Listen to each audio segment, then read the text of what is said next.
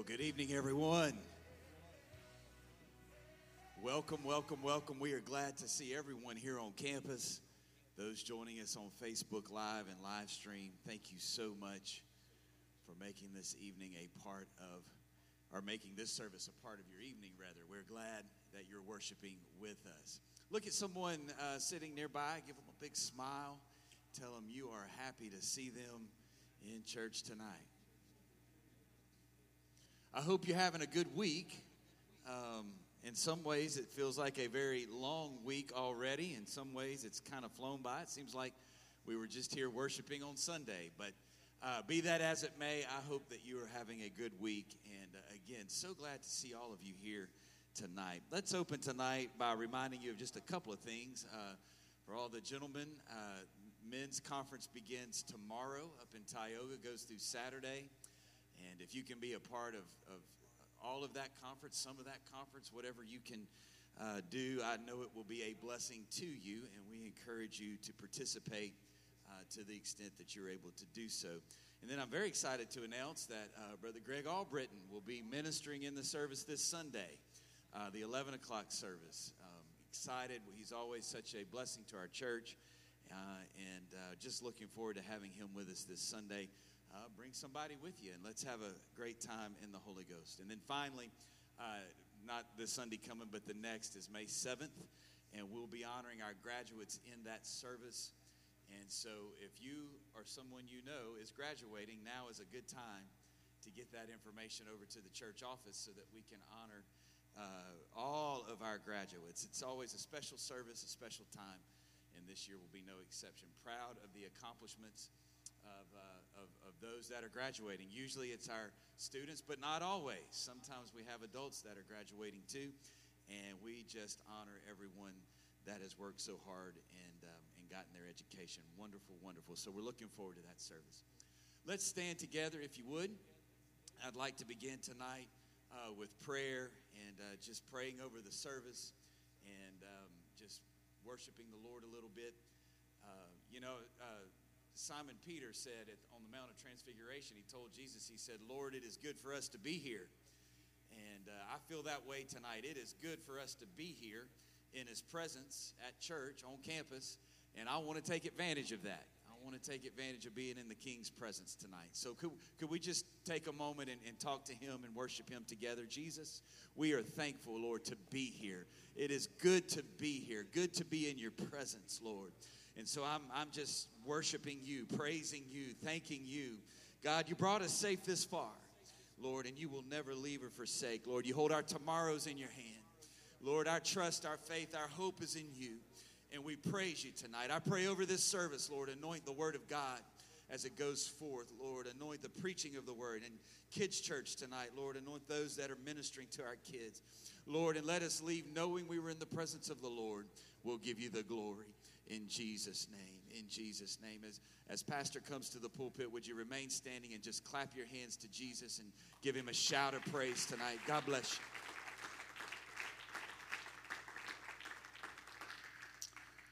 Thank you, Brother Dave. Great to see all of you here tonight. And uh, as always, thank you so much for being here. And uh, look at your neighbor and give him a fist bump. Tell him I'm glad to see you. Thank the Lord.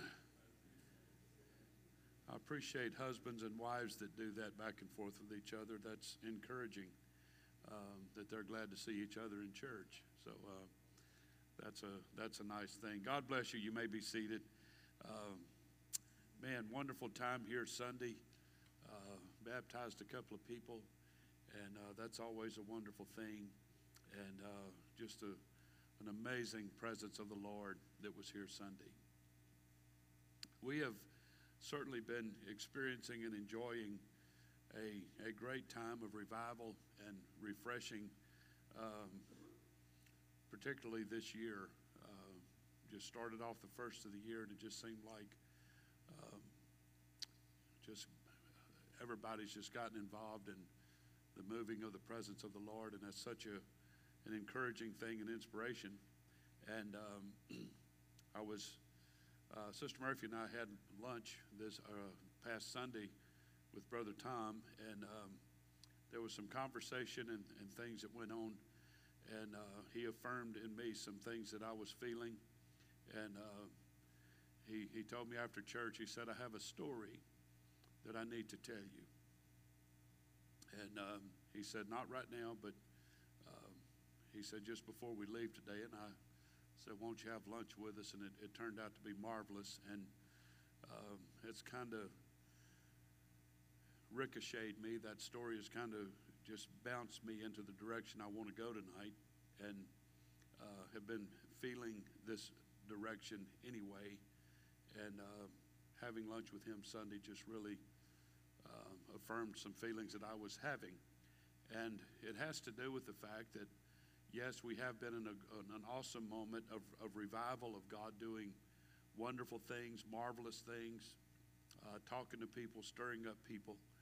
And um, I'm very thankful for that. So tonight would be a great night to make the presentation that I want to present to you here tonight. Um, you will not understand my title until I get to the very end of my Bible study. So don't let it be a distraction. You'll understand it when I get to the end of it. In Philippians chapter 3, verse 17, Paul said to the church at Philippi, he said, uh, Brethren, be followers together of me, and mark them which walk so as you have us for an example.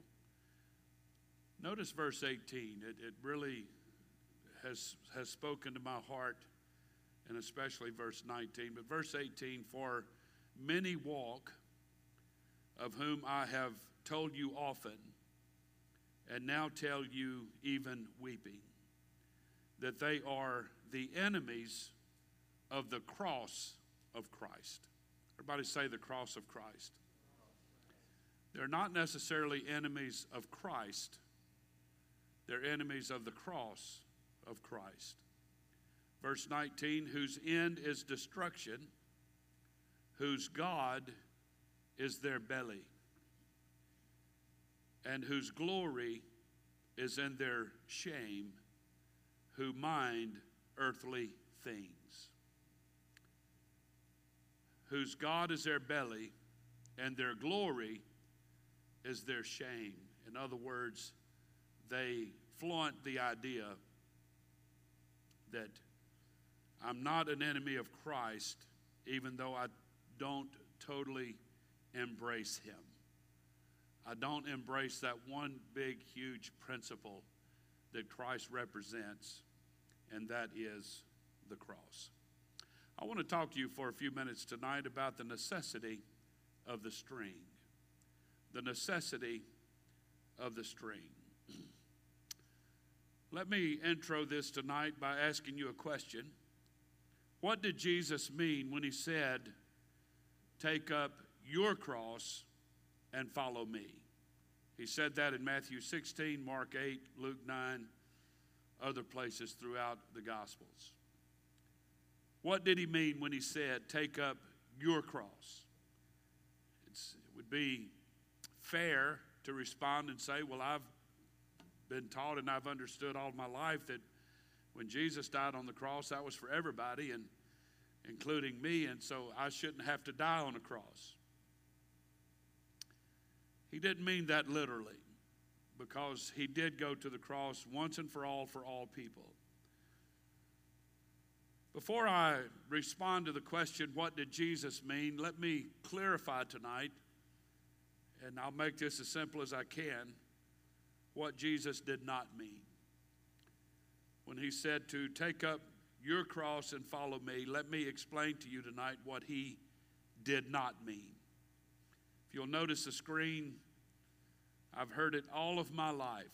I've heard this all of my life. Many people interpret cross as some burden they must carry in their lives. For an example, a strained relationship with somebody. I have literally heard married people refer to their spouse seriously in counseling, not joking, but in counseling that I cannot do one thing with my spouse, I guess they're just going to be that cross that I have to bear from here to eternity. So some people think it's a strained relationship. Some people have a thankless job. They don't like their job. They can't get out of it. They can't find something else. So they just conclude that this must be the cross that I have to bear. Uh, a lot of people have said that about a physical illness. So, with self pitying pride, they say, in reference to some of these things, that's my cross that I have to carry. I don't believe here tonight that such an interpretation is what Jesus meant when he said, Take up your cross and follow me. I want everybody to understand tonight when Jesus made that statement, he knew very well what that statement was going to entail. He knew very well what that statement was going to mean.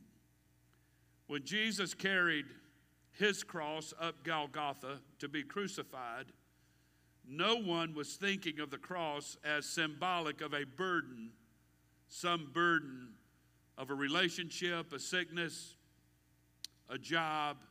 Nobody was thinking, when Jesus said, Take up your cross and follow me, watching him carry his, then surely that's what he means. Nobody thought that. I can promise you, nobody thought that. To a person in the first century that was had any familiarity with, with crucifixion, they understood that cross carrying meant one thing and one thing only it was death by the most painful and humiliating means human beings could develop at the time. That's what a cross meant. That's what cross carrying meant.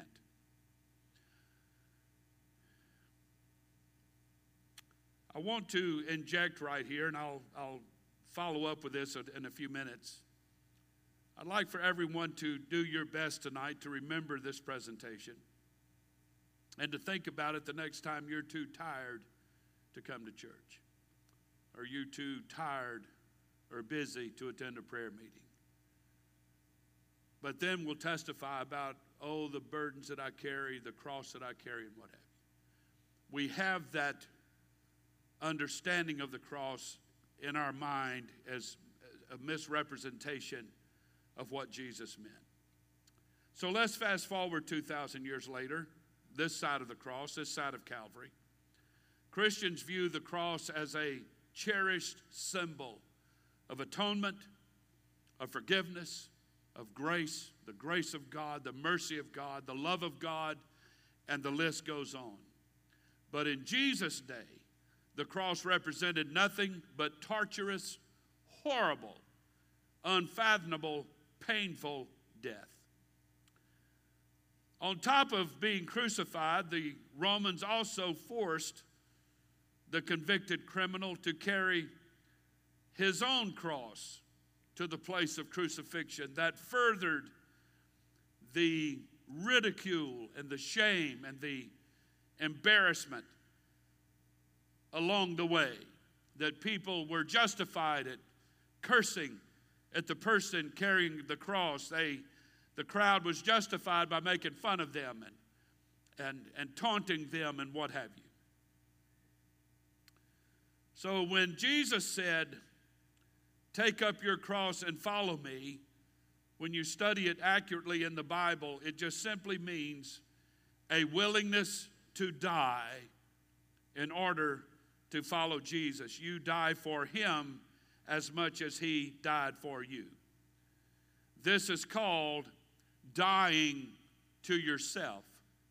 It's dying to your carnality, it's, it's dying out to carnal desires and what have you. It's calling for a complete surrender to Jesus, to His Word, and to His will. it's interesting to me, and, and presenting this material tonight and um, working with, with various ministers uh, throughout the years uh, some here, some in our previous pastorate in Youngstown, um, working with a lot of church people, of course.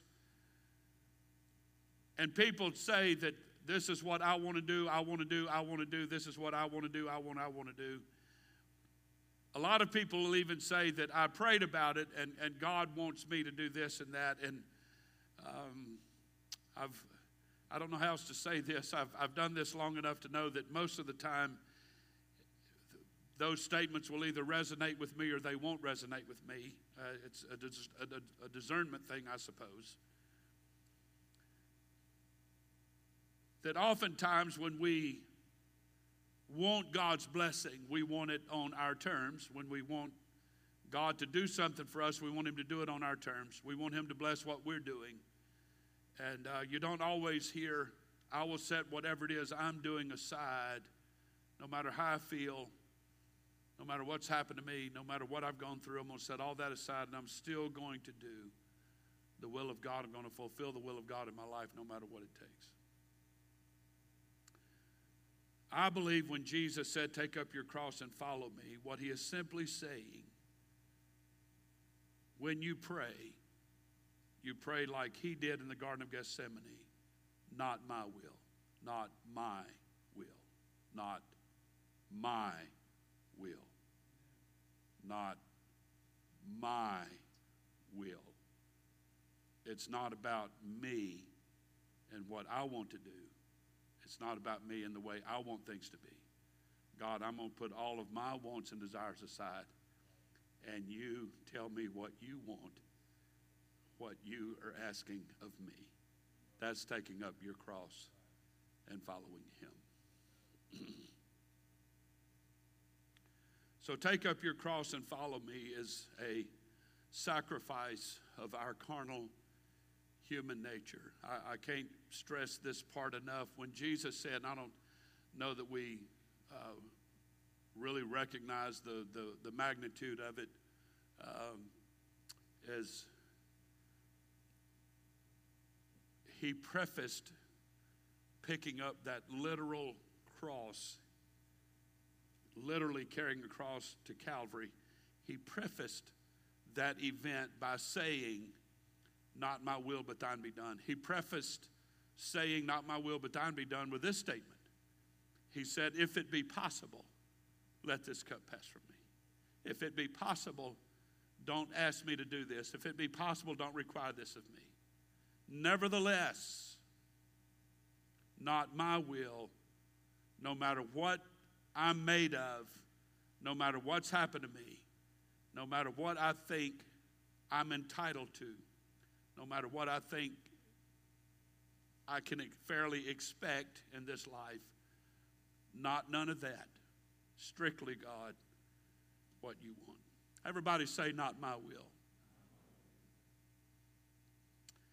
After each time Jesus commanded cross bearing, every time he said it in the scripture, references at least in three of the Gospels when he said this. In Luke chapter 9, he, he, he, he finished, every time he said that, he finished this with this statement For whosoever wants to save his life will lose it. In other words, whoever wants to live will have to die. But if you don't die, you're not going to live either. Spiritually speaking, of course. He said, For whosoever loses his life for me will save it. Whosoever loses his life for me will save it. What good is it for a man to gain the whole world and lose or forfeit his very self? What good is it? What does it accomplish if you gain the whole world? Listen to Pastor. I know the call is tough.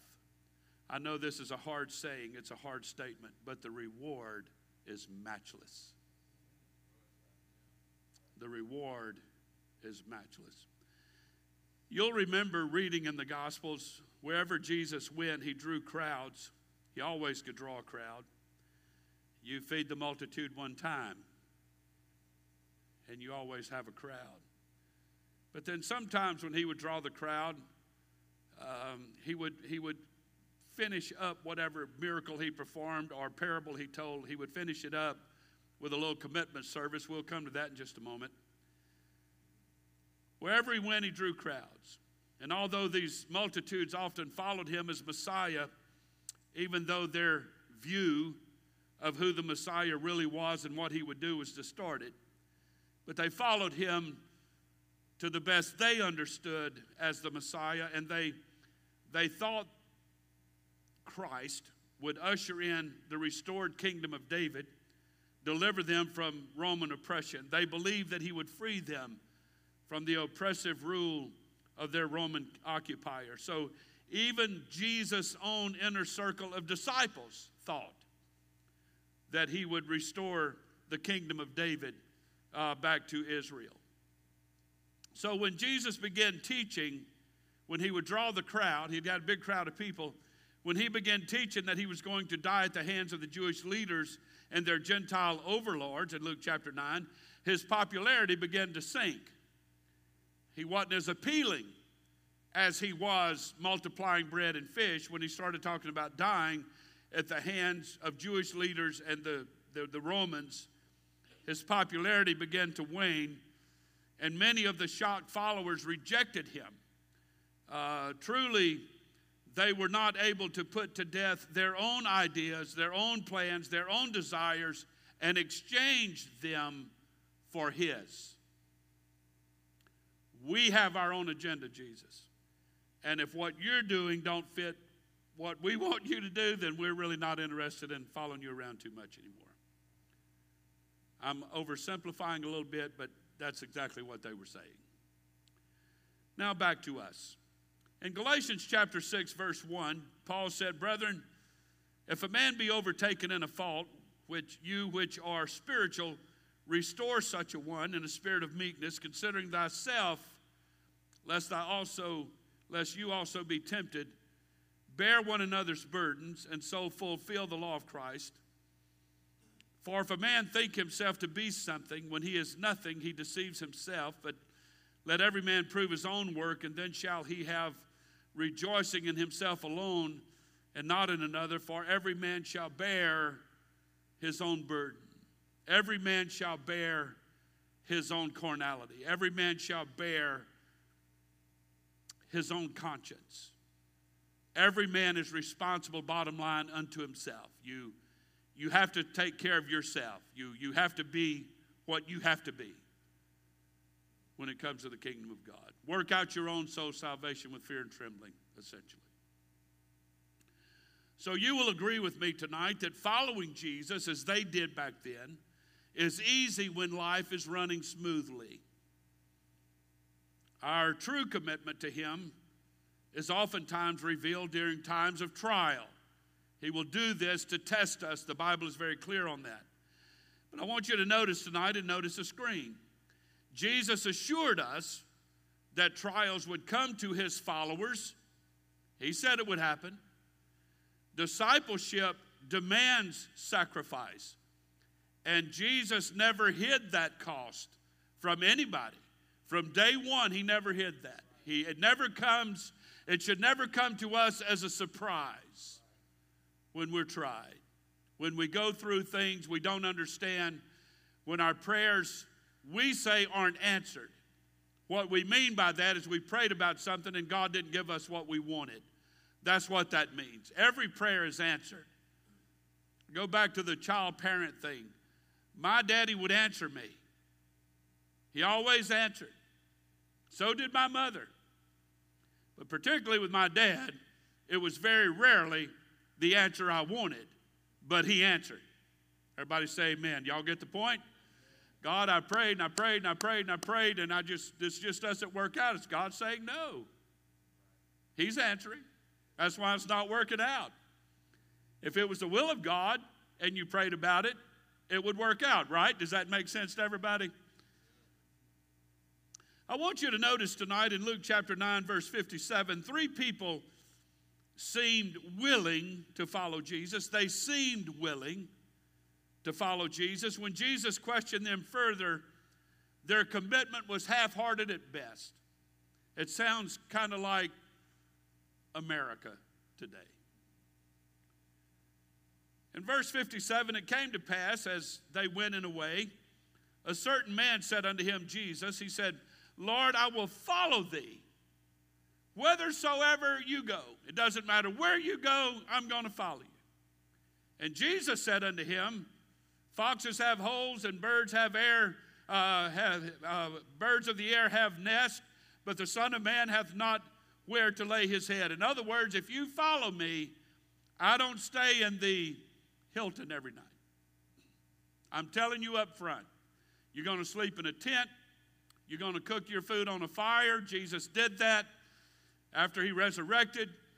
He didn't have the Maytag stove and all the current appliances. He didn't have a condo somewhere. He didn't have rental property somewhere. If you're going to follow me, it's not going to be comfortable. It's not going to be easy. And he said to another, Follow me. But that man said, Lord, suffer me first to go bury my father. Jesus said to that man, Let the dead bury their dead, but go thou and preach the kingdom of God. In other words, you can't, I've, I've mentored ministers along this line. When you're in a terrible place personally and your emotions are a wreck, and someone from the church calls and says, Can you come pray for me? Can you minister to me? Whatever. You set everything you're feeling aside. You set it aside and you go tend to the person in your church. When I preached my mother's funeral, I had to set all of my feelings aside. And what no one else knew is when that service was finally over, we had a meal with family and friends. When all of that was over, I chose to go home by myself. And when I walked in the door of my personal private home, I sat in a chair and I sobbed for about a half hour over the passing of my mother. I set all of my feelings aside and ministered to the family first. Another said to Jesus, Lord, I will follow thee, but let me first go bid them farewell, which are at home at my house. And Jesus said, No man, having put his hand to the plow and looking back, is fit for the kingdom of God. These are hard sayings. But Jesus is teaching a point, he's teaching a principle. He is teaching the necessity of the string. I'll come to that at the end. You don't understand it, but you will in just a moment. He is teaching them what true commitment is. It's not true commitment to Christ does not revolve around what you want to do. It's revol- it revolves around what He wants you to do. And that's every day. That's everyday life. It's everyday life. These people that came to Jesus in Luke chapter 9, they failed to count the cost of following Him. None was willing to take up His cross and crucify upon it his or her own will and interest. They wanted to do what I want to do first. Let me go do this first and then I'll come follow you. Let me go take care of this first and I'll. You remember the time Jesus called people to a banquet? He told the parable, and one said, I bought a yoke of oxen, I bought some property, I've married a wife, I have all these reasons. Let me take care of my stuff first. That's not the way this works. What the Bible's teaching. So Jesus appeared to discourage them from following him. If you let me just tell you how it's going to be. If you really want to follow me, if you really want to be a committed Christian, he seemed to discourage them if they if he knew or felt like they weren't going to do it. And that is really a different way to present the gospel to people. How many people would respond to an altar call that went something along this line? Come follow Jesus, and you may face the loss of all your friends and it may cause a lot of trouble in your family. You could even lose your reputation or your career. You could possibly even lose your life. Everybody come follow Jesus. How many do you think you would, would come? In America, you can get up and preach the love of God, the mercy of God, the kindness of God, forgiveness, and all that, and they don't come for that. They sure not going to come for this.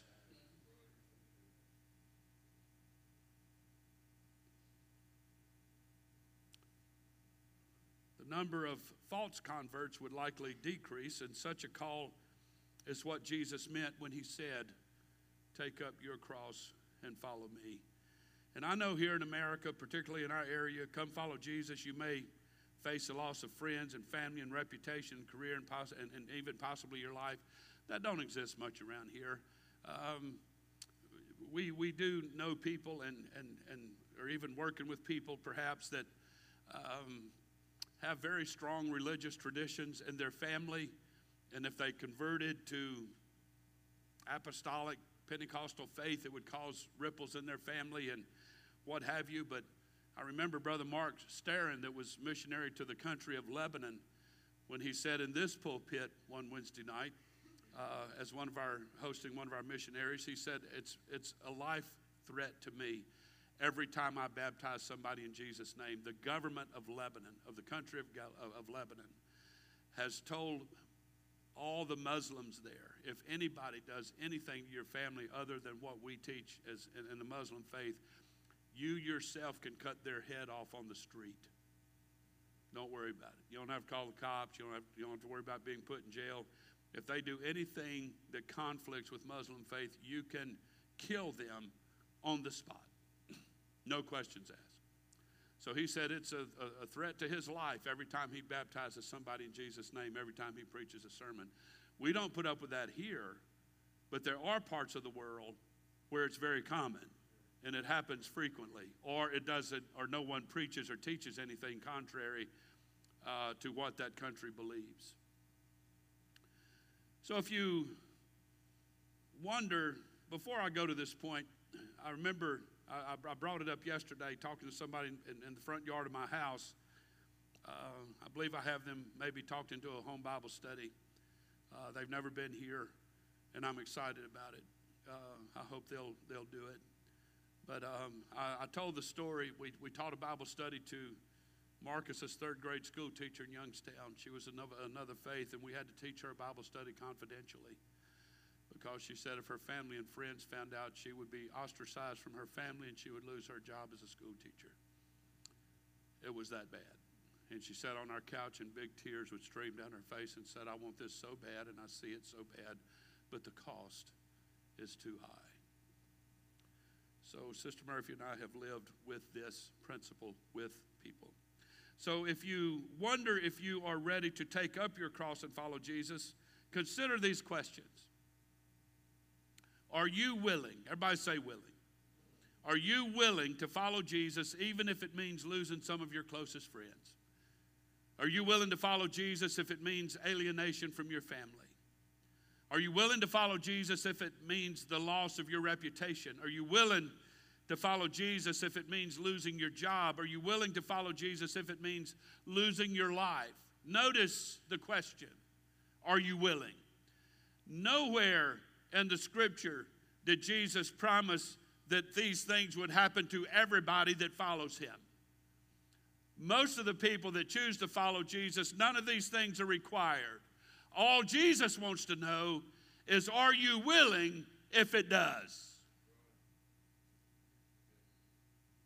Here in America, this is toned down. It's, it's brought way down and a, a whole lot simpler and not quite so sacrificial. Jesus just asked pretty much here in America because these things that I just mentioned really aren't a problem here, as I said a moment ago.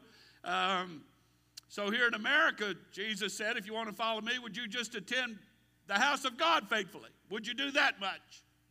Would you be willing to pay your tithes? Would you willing to be would you be willing to talk to me on a daily basis?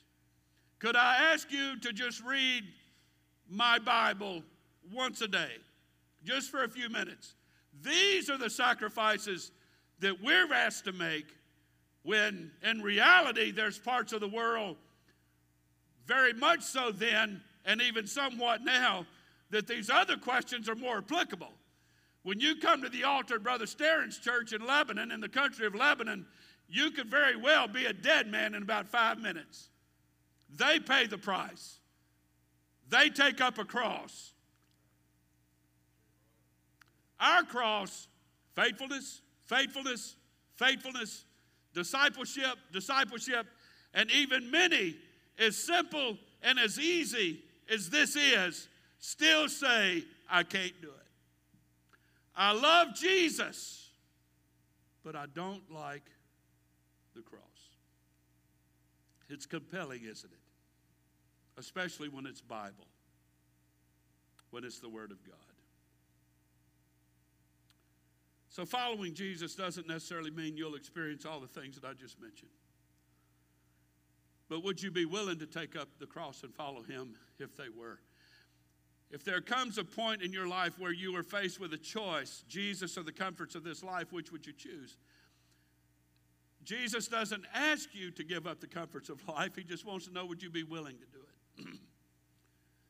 Commitment to Christ means taking up your cross daily, giving up your hopes, your dreams, your possessions, even your very life if need be for the cause of Christ. Here's the way this works. Listen to Pastor. This is what people don't understand. I'm coming to the string in just a minute. This is what we need to understand. If we would do the simple things that it seems mainstream Christianity, even mainstream UPC, teaches, if we would just do that and be willing to give up some comforts of life here and there now and then, the blessing that comes in that is immeasurable. That's what Jesus knew. What we fail to see with this cross concept is Jesus endured the cross. Why? Louder. For the joy that was set before him. If the cross principle applies prior to Calvary and at Calvary, certainly it applies after Calvary and resurrection. There's a, there's a sacrificial part of the life that we live.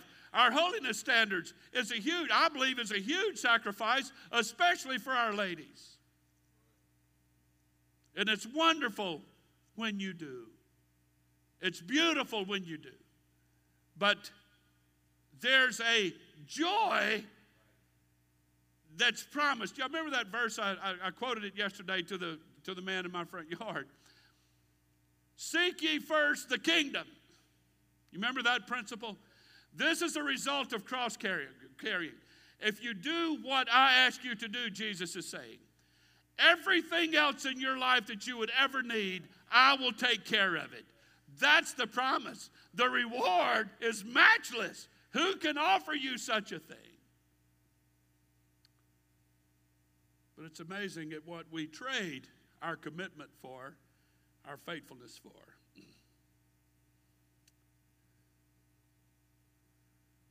Jesus said in Luke 14 27, Only if you willingly take up your cross may you be called his disciples. The reward is worth the price. The reward is worth the price. Let me go through some scriptures here quickly. Matthew 16, 25. For whosoever wants to save his life will lose it, but whosoever loses his life for my sake will find it. Matthew 16, verse 21. From that time forth began Jesus to show unto his disciples how he must go into Jerusalem and suffer many things of the elders and chief priests and scribes and be killed and be raised again the third day. And Peter took him and began to rebuke him, saying, Be it far from thee, Lord, this shall not be unto thee. No cross carrying for you, Jesus. And he turned and said unto Peter, Get thee behind me, Satan. Thou art an offense unto me. For you savor not the things of God, but those that be of men. Jesus said unto him, unto his disciples, If any man will come after me, let him deny himself. Your wants, your carnal nature, your carnal desires, what have you. Take up the cross and follow me. Matthew chapter 10, Jesus said, He that loveth father or mother more than me is not worthy of me. He that loves son or daughter more than me is not worthy of me. For he that taketh not his cross and follows after me is not worthy of me. He that finds his life shall lose it, but he that loses his life for my sake shall find it. Mark 10 21, Jesus holding him, loved him, and said unto him, This is the, the, the, young rich man. He said, One thing thou lackest, go thy way, sell whatsoever you have, give it to the poor, and come have treasure in heaven and come take up the cross and follow me. The man went away grieved. In Matthew 27, likewise also the chief priests mocking him with the scribes and elders said, He saved others, himself he cannot save. If he be the king of Israel, let him come down from the cross and we will believe in him. He trusted in God, let him deliver him now if he will have him, for he said, I am the Son of God. The cross meant follow through, going all the way, commitment, whatever the cost. Stand with me tonight and let me give you my conclusion. This is what we don't understand about the beauty of commitment. It's the beauty of, of dedication. I don't believe when you sell out to Jesus, you become this funny looking person, you, like a Martian, and your skin turns green, you get little antennas on your head and all that. You, you're not an alien, you're not weird. It's an attitude, it's a spirit, it's a demeanor, it's a posture. You sell out to Jesus. And when you do, as I preached Sunday morning, holding on to the unchanging hand of God, when I preached that Sunday, I made the statement you don't hold on to God's hand on your terms. You hold his hand on his terms, he'll hold your hand on his terms. That's the way that works. And I suppose something along that line is what inspired Brother Tom to tell me this story. Everybody listen, and I, I don't think anybody here tonight will forget this story. I'm, I'm, I'm finished after this. A little boy was flying a kite one day, and the kite looked down at him and said, Would you let out a little more string? I'd like to fly a little bit higher. The little boy obliged, and the kite began to soar even higher in the sky. And after a little while, the, the kite looked down at the little boy again and said, I'd like to fly a little bit higher. And so the little boy let out a little more string. This repeated several times. And then one more time, the kite looked down at the little boy and said, I'd like to fly a little bit higher in the sky. Can you let out a little bit more of the string? And the little boy responded to the kite and said, I don't have any more string to let out.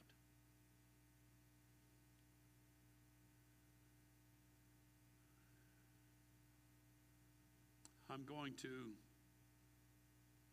not let you go higher. I'm not going I'm not going to let you go any further. The kite looked back down at the little boy and said, "Well, just cut the string. And I'll be able to fly as high as I want to." So, very hesitantly, the little boy took out his little pocket knife and he cut the string. The kite, for just a brief moment, was very happy and thought, now I can fly as high as I want to.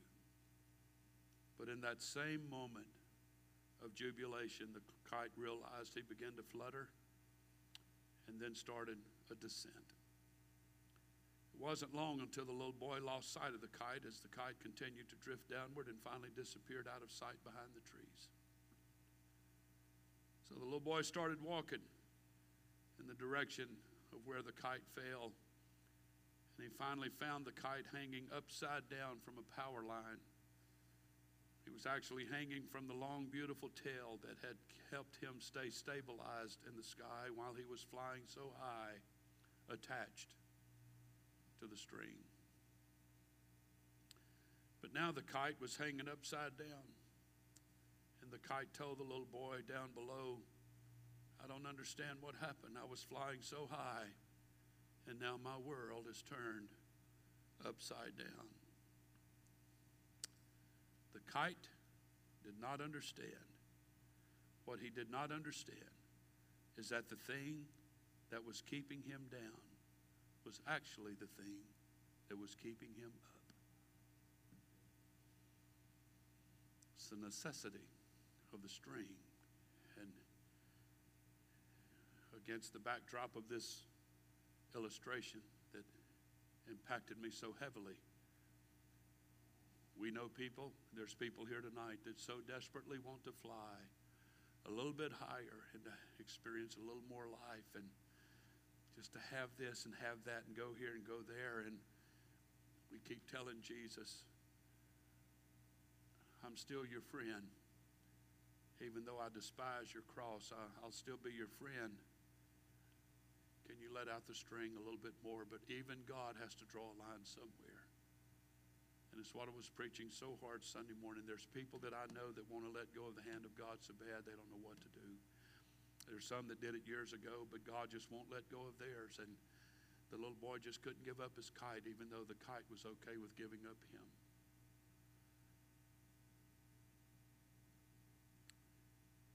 We have to understand, I want all of our young people here right now to understand the necessity of the stream. There's something that holds us to life and to sanity and to hope and to promise. I said the necessity of the string, I call it commitment. It's, it's staying committed, it's staying tied to Christ no matter what. So as I preach Sunday, when you go through horrible things, you don't default to your flesh and to your feelings. You default to the Word of God. You default to the promise of God. You default to the Holy Ghost on the inside of you. That's what you do. So that string that keeps us connected, it's faith, it's obedience, it's faithfulness, it's prayer, it's discipline, fasting, commitment, tithing. And the list goes on. You'll never know the beauty and splendor of eternity unless you understand the necessity of the string. For many walk, Paul said, of whom I have told you often, and now I tell you, even weeping, that they are enemies of the cross of Christ, whose God is their belly, and whose glory is in their shame.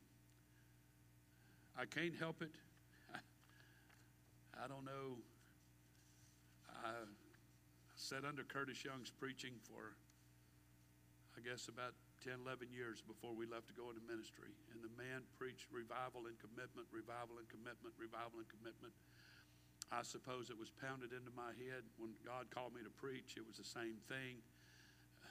There's a lot of things I want to do. There's a lot of things I want to do so bad. And I just can't because of commitment. It's Tom asked the question Sunday sitting at the table, he said, I, I, I, I suppose you have things that you fight with all the time. I've been very honest and transparent. I, I get up every morning and fight things in my head and fight things in my spirit and what have you, but I just can't cut. And I don't want God to ever cut that string. I want Him to keep a hold of my hand. I want Him to keep me close to Him I, I've asked God over and over, please don't let me go. I've prayed that for years. Please don't let me go. No matter what I do, no matter how stupid I get, no matter what kind of attitude I've got, please don't let me go. I'll come back. I'll be back. And sometimes it's got to the point, Brother Tom, recently, especially this year, I just pray, God, if you'll just reel in some string, just tighten it up a little bit more. I just want to get as close to you as I can. Just keep rolling up that string, rolling up that string. So, folks, understand tonight. Don't leave here without understanding the necessity of the string. The necessity of the string. Can we pray tonight and ask God to please help us to be patient, to be kind, and to touch our hearts one more time? Everybody, would you pray right now? Jesus, we love you. We're thankful, God, for the, the extreme honor and pleasure of not only knowing you but to know you in a place where it's easy, to know you in a place where the challenges really and truly are not that many, not compared to other places around our world. And why you chose us to be born here, I don't know, but I'm so thankful you did. I'm thankful, God, for the church I grew up in. I'm thankful, God, for the night I was filled with your spirit. I was baptized in Jesus' name. I'm thankful, God, for that time that you tied a string around my heart. And it's been there ever since. It's been there since I was a child. It's been there all of my life. And I'm thankful, God, and I'm asking you tonight don't ever cut that string. Don't ever cut the string. As a matter of fact, just reel me in closer to you, reel me in closer to you. Help us, God, as a church, to draw as close to you as we possibly can, to be what you want us to be, to be what you've called us to be. We ask it in Jesus' name. And everybody said, Amen. Thank the Lord. God bless you tonight. Thank you so much for being here. Love on somebody before you leave. God bless you, and Lord willing, we'll see you Sunday morning.